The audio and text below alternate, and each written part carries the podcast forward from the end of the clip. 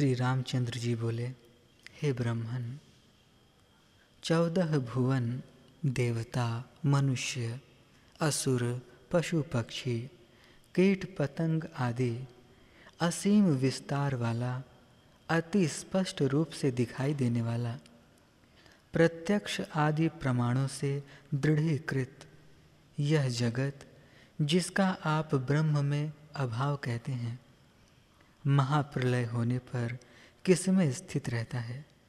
उसे कृपा करके मुझसे कहिए।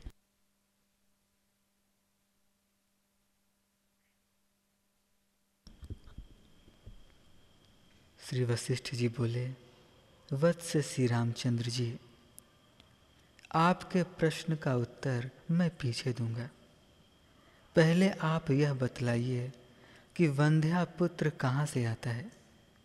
कैसा है, कहाँ जाता है, एवं आकाश में स्थित वन कहाँ से आता है और किसमें समा जाता है।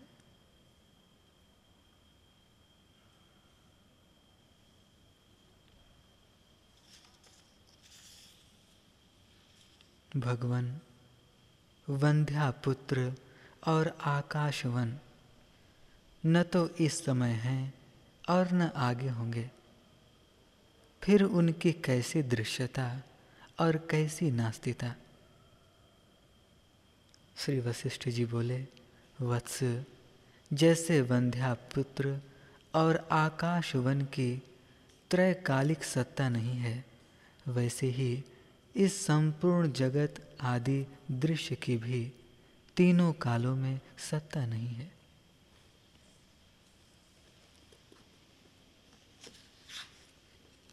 हे राम जी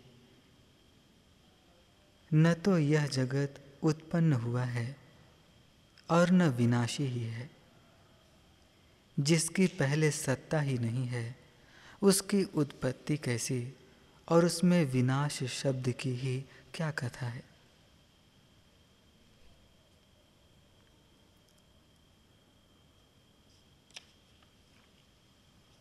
जैसे मरुभूमि में प्रतीयमान नदी में जल नहीं है, अथवा जैसे प्रतीत होने वाले दूसरे चंद्रमा में चंद्रत्व नहीं है, वैसे ही सर्वविध मलों से रहित ब्रह्म में अनुभूयमान जगत भी नहीं है।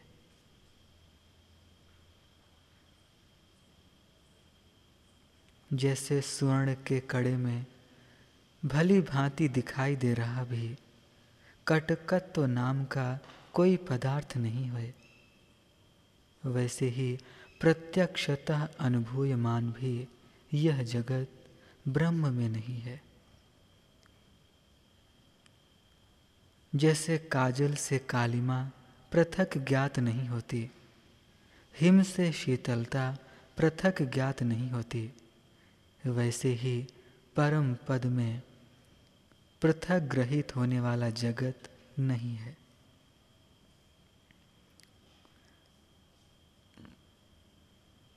जैसे छाया का कारण धूप नहीं हो सकती, वैसे ही पृथ्वी आदि जड़ वस्तु का जड़ता से रहित ब्रह्म कारण नहीं हो सकता।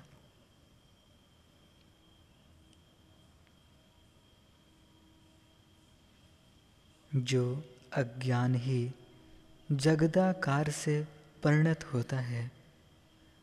वही यहाँ कहा जाता है। यह जो कुछ प्रपंच दिखलाई देता है, यह सदा ही आत्मा में स्थित है। न तो यह कभी कुछ भी उदित होता है और न कभी तनिक भी नष्ट होता है। जैसे द्रवत्व जल है जैसे स्पंदन वायु है और जैसे प्रकाश आभास है। अर्थात तरलता और जल में कोई भेद नहीं है, जैसे कंपन और वायु में भेद नहीं है और जैसे प्रकाश और आभास में कोई अंतर नहीं है, वैसे ही त्रिजगत और ब्रह्म में कोई अंतर नहीं है। जैसे स्वप्न देखने वाले पुरुष के अंदर विद्यमान चैतन्य ही नगर सा प्रतीत होता है। वैसे ही परमार्थ स्वरूप में परमात्मा ही जगत सा प्रतीत होता है।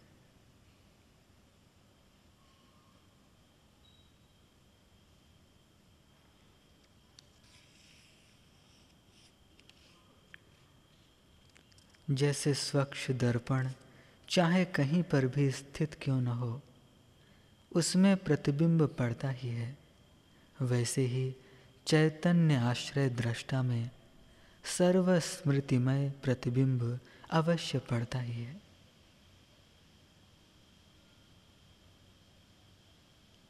यह जगत ब्रह्मात्मक ही है, उससे अतिरिक्त नहीं है।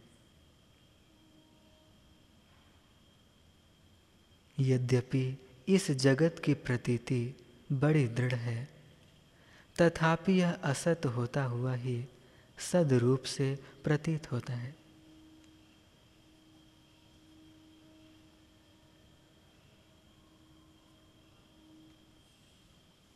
इसकी स्वप्न से समता ही है। रह गई दृढ़ प्रतीति की बात सो तो चिरकाल से बद्ध मूल होने के कारण है। हे राम जी, आप तब तक सुनिए, जब तक कि पूर्वजों के व्यवहार के प्रतिपादक वाक्यों से उन लंबी आख्यायिकाओं में वर्णित तत्व आपके हृदय में तालाब में धूलि के समान बैठ न जाए। हे राम जी, आपको भ्रांति से जो यह जगत की सत्ता दिखलाई दे रही है, इसके सर्वथा अभाव को जानकर आप अद्वितीय, अखंड ब्रह्म के ध्यान में संलग्न हो लौकिक व्यवहार करेंगे।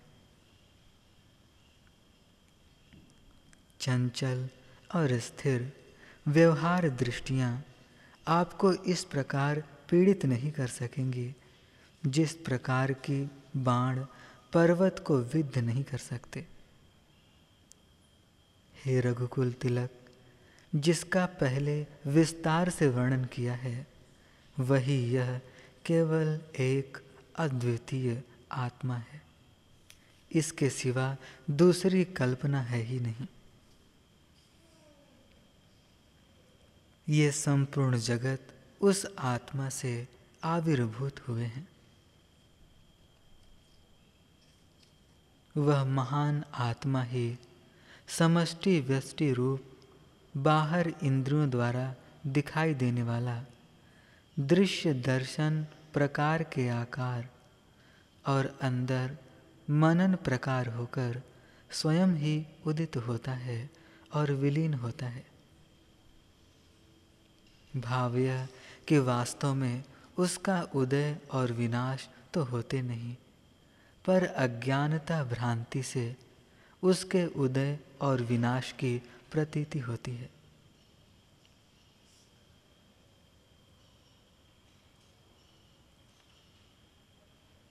वत्स श्री रामचंद्र जी, सर्वोत्तम, शांत और परम पवित्र, इस ब्रह्म से यह संपूर्ण विश्व जैसे आविर्भूत हुआ है, उसे आप उत्तम बुद्धि से सुनिए।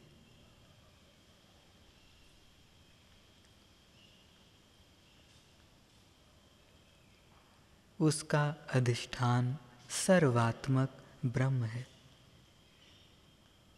क्योंकि यह संपूर्ण विश्व स्वभावतः सदा अनंत प्रकाश रूप तथा अनंत चैतन्य स्वरूप ब्रह्म का सत्ता मात्र रूप है।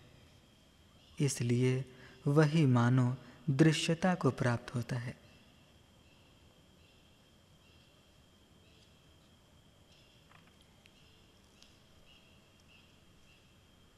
ब्रह्म सत्ता ही केवल भावना से संसारोन्मुख होती है।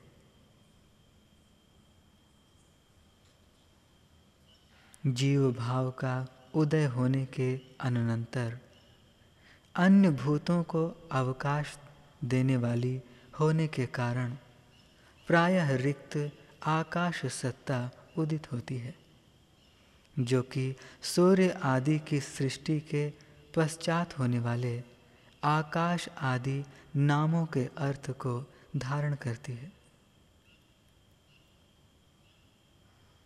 उस परम शक्ति, स्वसंकल्प मात्र रूप, यह प्रकाशमान, असदात्मक दृश्य प्रपंच, सत की नाई, उससे उदित होता है। इसके उदय से परमात्म सत्ता में किसी प्रकार का विकार नहीं होता।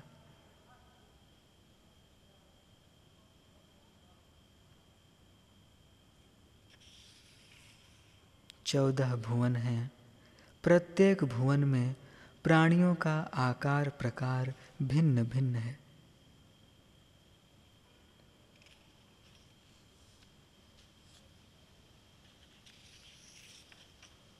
श्री रामचंद्र जी आप जगत को ब्रह्म रूप जानिए। जैसे स्वप्न में इच्छा न रहते भी नगर बन जाता है, वैसे ही इच्छा के बिना ही पूर्वोक्त रीति से शीघ्र बना हुआ यह जगत रूपी महान वृक्ष, महाकाश रूपी अरण्य में पुनः पुनः उत्पन्न होकर नष्ट हो जाता है।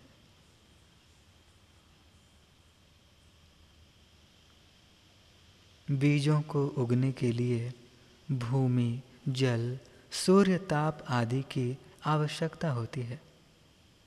पर यह उनसे विलक्षण है। इसे किसी की भी आवश्यकता नहीं है। यह जगत रूपी वृक्ष बिना बोए ही उगता है।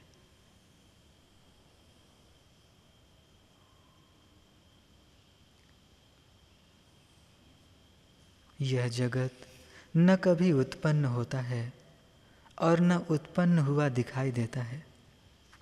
जैसे संकल्प और मनोरथ द्वारा निर्मित नगर असत होता हुआ भी सतसा प्रतीत होता है, वैसे ही ब्रह्माकाश रूपी परम प्रकाश आत्मा में जीवाकाशत्व असत होता हुआ भी सत्सा प्रतीत होता है।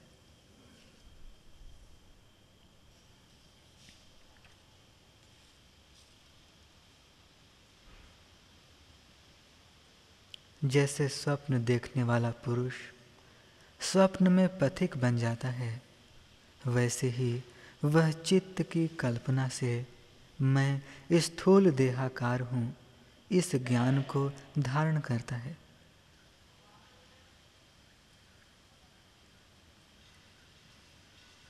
जैसे बाहर स्थित भी पर्वत दर्पण में भीतर स्थित सा प्रतीत होता है जैसे यातायात में समर्थ शरीर, कुएँ के जल में प्रतिबिंबित होकर कुएँ में ही व्यवहार करने वाला प्रतीत होता है। वैसे ही चिदात्मा वासना में देह आदि का अनुभव करता है।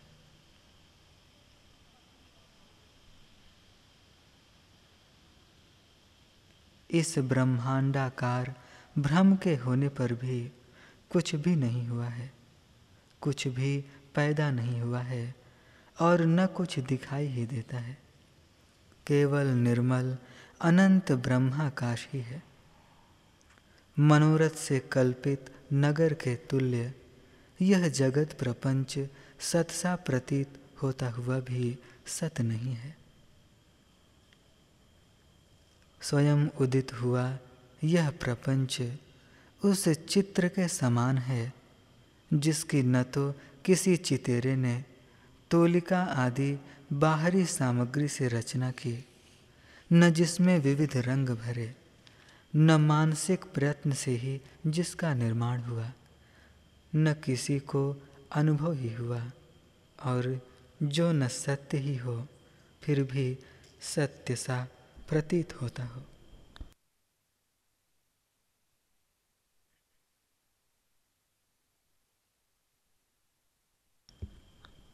जैसे किसी देश और किसी काल में, जल से तरलता भिन्न नहीं होती। वैसे ही यह सृष्टि परमात्मा से भिन्न नहीं है। यह सृष्टि भ्रम से ही प्रौढ़ प्रतीत होती है। वास्तव में जगत वैषम्य से रहित केवल परमात्मा ही स्थित है।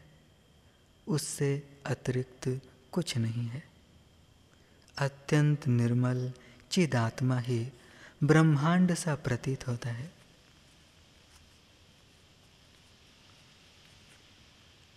यद्यपि जगत की भ्रांति होती है, फिर भी उत्पन्न कुछ नहीं हुआ है।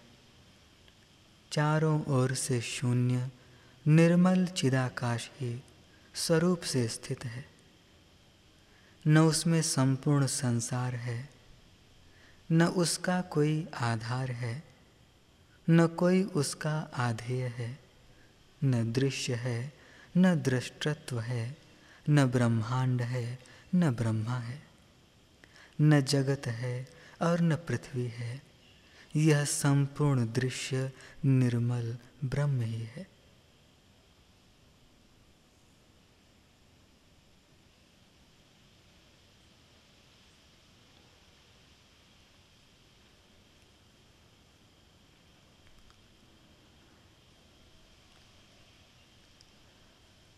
हरी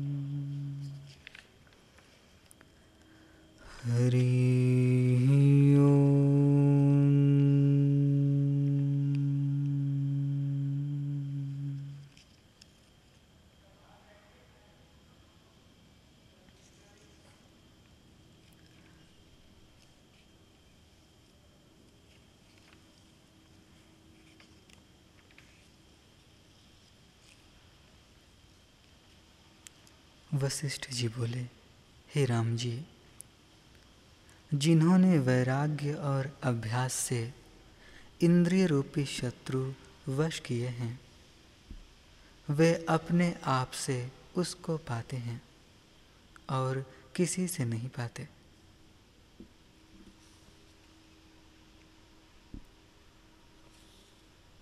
आत्मा के साक्षात्कार में मुख्य कारण अपने पुरुषार्थ से उपजा विचार है और गौण कारण वर इत्यादि हैं। प्रथम पाँचों इंद्रियों को वश में कर और चित्त को आत्म विचार में लगा। दृढ़ पुरुषार्थ करो। सब अपने पुरुषार्थ से होता है।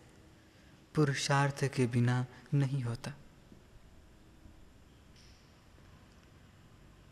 अपने पुरुषार्थ प्रयत्न से इंद्रिय रूपी पर्वत को लांघे तो फिर संसार समुद्र से तर जावे और तब परम पद की प्राप्ति हो।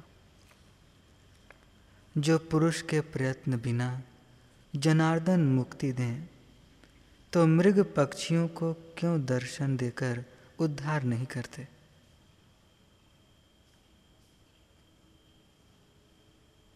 जो गुरु अपने पुरुषार्थ बिना उद्धार करते। तो अज्ञानी, अविचारी, ऊँट, बैल आदि पशुओं को क्यों नहीं कर जाते? इससे विष्णु इत्यादि और किसी के पाने की इच्छा बुद्धिमान नहीं करते। अपने मन के स्वस्थ किए बिना परम सिद्धता की प्राप्ति महात्मा पुरुष नहीं जानते। हे राम जी आपसे अपनी आराधना करो, अर्चना करो आप से आपको देखो और आपसे आप में ही स्थित रहो।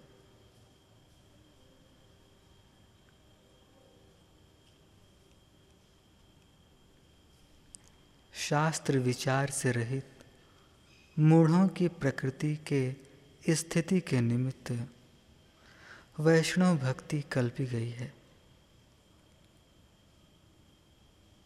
प्रथम जो अभ्यास यत्न का सुख कहा है, उससे जो रहित पुरुष है, उसको गौण पूजा का क्रम है, क्योंकि उसने इंद्रियों को वश नहीं किया, और जिसने इंद्रियों को वश किया उसको भेद पूजा से क्या प्रयोजन है? विचार और उपशम बिना भी विष्णु भक्ति सिद्ध नहीं होती। और जब विचार और उपशम से संयुक्त हुआ, तब कमल और पाषाण में क्या प्रयोजन है? इससे विचार संयुक्त होकर आत्मा की आराधना करो। उसकी सिद्धता से तुम सिद्ध हो गए जिसने उसको सिद्ध नहीं किया, वह वन का गर्दव है। जो पाठ प्राणी विष्णु के आगे प्रार्थना करते हैं, वे अपने चित्त के आगे क्यों नहीं करते? सब जीवों के भीतर विष्णु जी स्थित हैं। उनको त्याग कर जो बाहर के विष्णु परायण हो जाते हैं, वे बुद्धिमान नहीं हैं।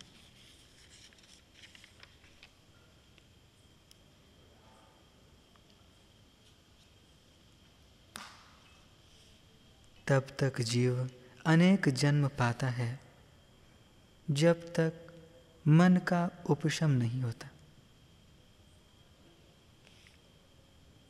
विषयों की चिंतना से रहित होकर, निरामय और सब दुखों से रहित आत्म सुख में स्थित होइए। जो सत्ता मात्र तत्व और सबका सार रूप है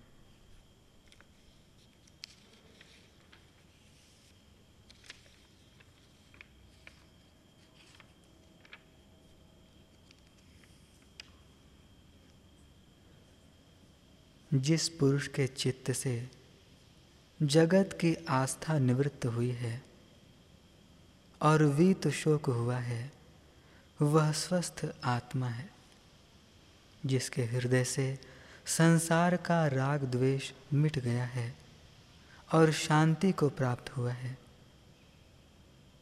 उसको सदिव्य समाधि में स्थित कहते हैं। इससे हे राम जी चित्त में जो पदार्थ भावना है, उसको त्याग कर अपने स्वभाव में स्थित हो। गृह में रहो अथवा वन में जाओ, दोनों तुमको समान है। जो गृह में स्थित है और चित्त समाहित है और अहंकार के दोष से रहित है, उसको कुटुंब और जनों के समूह भी वन की नहीं है। देह अभिमानी जो अज्ञानी है, वह वन में जाए अथवा समाधि लगा के बैठा रहे, पर चित्त की वृत्ति विषयों की ओर रहती है। तब वह जगत के समूह को देखता है। हे राम जी, जब आत्मा में चित्त निर्माण होता है, तब उपशम होता है। जो पुरुष सब भाव पदार्थों से आत्मा को अतीत जानता है, वह समाहित चित्त कहता है और जिसको जागृत जगत स्वप्नवत भासता है, वह भी समाहित चित्त कहता है। वह पुरुष जन के समूह में रहता है तो भी उसका संबंध किसी से नहीं।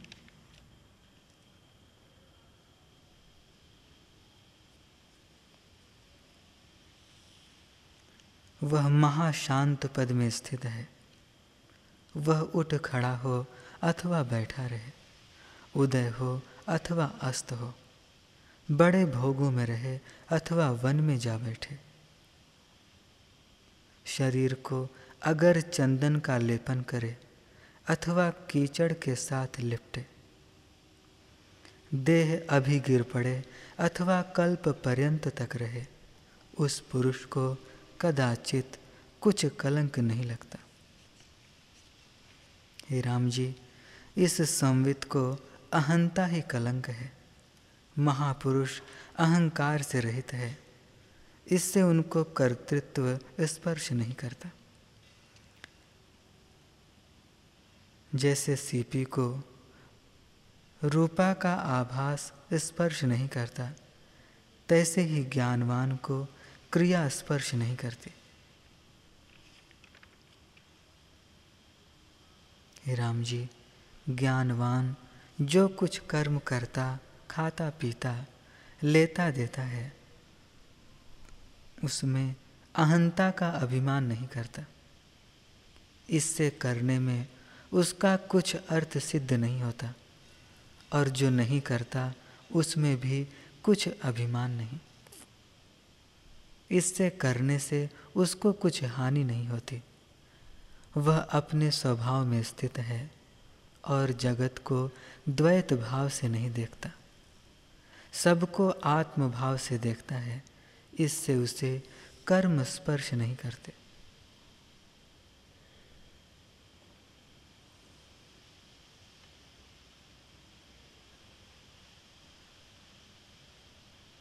हे राम जी सर्वसत्ता, एक अज अनादि, और आदि अंत मध्य से रहित प्रकाश रूप चिन्ह मात्र, अद्वैत तत्व अपने आप में स्थित है।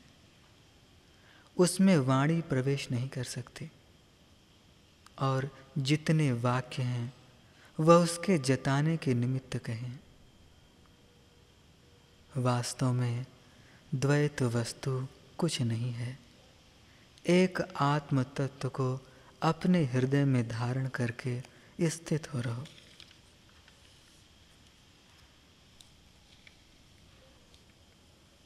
जिसके हृदय में शांति है, उसको सब जगत शांति रूप है और जिसका हृदय देहाभिमान में स्थित है, सो नाश को प्राप्त होता है और भय पाता है। किसी ओर से उसको शांति प्राप्त नहीं होती। जिसके हृदय में पाप होता है, उसको सब जगत तपता हुआ भासता है, पर आत्मज्ञानी को शांत रूप भासता है।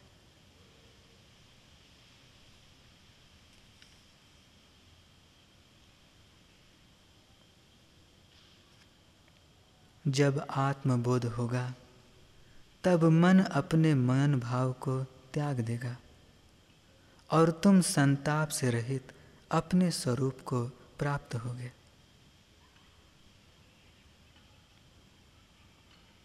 जब तुझको विवेक रूपी दीपक से आत्मा रूपी मणि मिलेगा, तब तुम्हारी बड़ाई सुमेरु और समुद्र और आकाश से भी अधिक होगी। जैसे गोपद के जल में हाथी नहीं डूबता, तैसे ही तू राग द्वेष में न डूबेगा। जिसको देह में अभिमान है और चित्त में वासना है, वह तुच्छ संसार की वृत्ति में डूबता है। इससे जितना अनात्म भाव दृश्य है उसका त्याग कर। पीछे जो शेष रहे, सो परम तत्व आत्मा है। जो सत्य वस्तु है, उसको हृदय में रखो और जो असत्य है, उसका त्याग करो।